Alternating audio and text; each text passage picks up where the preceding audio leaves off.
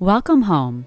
I'm your host, Suzanne Bizarco, and I'm so happy you're here. This is our space to explore all things yoga and mindfulness, from morning stretches to meditation before bedtime, from schedules to simplifying home life for more sanity. We will tap into emotions and tackle tasks. Together, we will create the yogic home filled with health, happiness, and sustainable habits. We are here to create a yoga inspired home and a yoga inspired life that is organized and energized. Let's get started. Welcome home. How are you feeling? I'm hoping that you have been listening to the whole pranayama series, and in which case you may be feeling a little less stressed than usual. Yes, no, maybe so. Well, this week we're shifting gears ever so slightly to focus not on pranayama for stress relief so much and more on pranayama to feel energized. This podcast, as you know, is all about feeling organized and energized. So I'm going to offer Kapalabhati breath as an energizing option. But let's first be clear on who should not be practicing this style of breathing. And I'm going to say if you are pregnant, if you have heart disease, high blood pressure, or just not feeling well, I would advise just holding off on this style of breathing. Not that you can't ever do it, not that you couldn't potentially find a safe way to do it. Even those who do not fit into any of these kind of restrictions, you should be cautious when practicing any style of breathing where it's controlling the breath. I found a great way to explain it through my teacher, Ellie Van Fossen, within the Body, Mind, Soul studio. She explained it like blowing out a candle, only you're going to be blowing out the candle with your nose,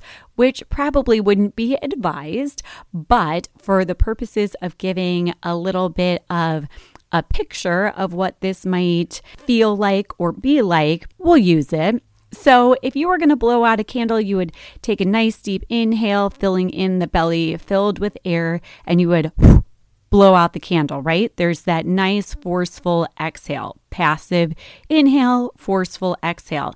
Well, with Kapalabhati breath, you are just going to use the nose. So you're going to have a nice passive inhale, and then you're going to through your nose to pretend to blow out those candles, right? So, anyway, this style of breathing Actually, Kapalabhati translates to shining skull or breath of fire, which makes sense for this idea of an energizing breath style. I have found that this style of breathing is a fantastic abdominal workout. You will find that your abs will feel nice and worked out at the end of it. It is basically you're going to find a nice, comfortable seat. This is not one that really gets woven into an asana practice, it's not woven into the actual postures. You would do it at the beginning or at the end of your practice. You want to find a nice, comfortable seat seat in Sukhasana, where you can really elongate the spine, root to rise, root down through the sits bones, and then rise up through the crown of the head. I like to use a blanket to raise the seat up a little bit and really let those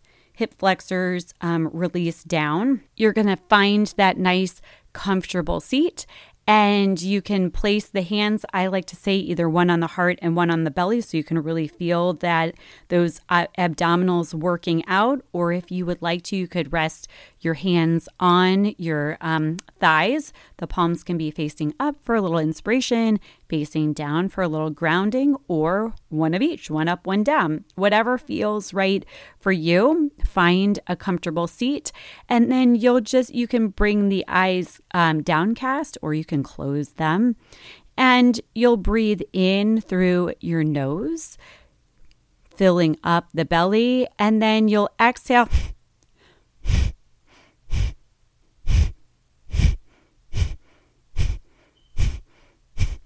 So if you can kind of hear that, really you can hear the forceful exhale through the nose and just that passive inhale where the belly is filling back up for air, getting prepared for that next exhale. And really, with this one too, you want to be cautious of how long you do it and remembering that at the end of a round, be um, let your intuition be your guide in terms of a reset breath. So you will go through some rounds of it. And then when you feel like you need that full reset breath, take a full reset breath, and then you can begin again. This one definitely should not be done close to bedtime because it is energizing. So, in the morning or like in the afternoon, when you need a little pick me up, those are better times to practice this style of breathing. And I'm pretty sure that all of us who are in the parenting world could benefit from extra energy. So, breath work, especially Kapalabhati breath, is a great place to find it. Parenting and running a household is not for the faint of heart, as many of us know. And I'm always on the lookout for tips and tricks to help tired parents survive it all. Getting organized and staying energized are key components to doing so. And this and this really rounds out the June mini series on pranayama options. This is absolutely just scratching the surface of potential pranayama techniques, but be sure to join me back here next month for more yoga goodness, and I'm sure there will always be some pranayama mixed in there as well. Yoga can offer so much inspiration to live a meaningful and fulfilled life. With each episode of the Yogic Home, you are getting the tools to create a yoga inspired home and live a yoga inspired life. I encourage you to take what you have learned today and implement it into your home. Please let me know what you have used and how it has worked for you. Connect with me over at Feelings Fitness Family on Instagram and Facebook or via email Suzanne, S U Z A N N E, at feelingsfitness.com. Head over to the website www.feelingsfitness.com for more resources. I wish for you a yoga inspired life that feels organized and energized.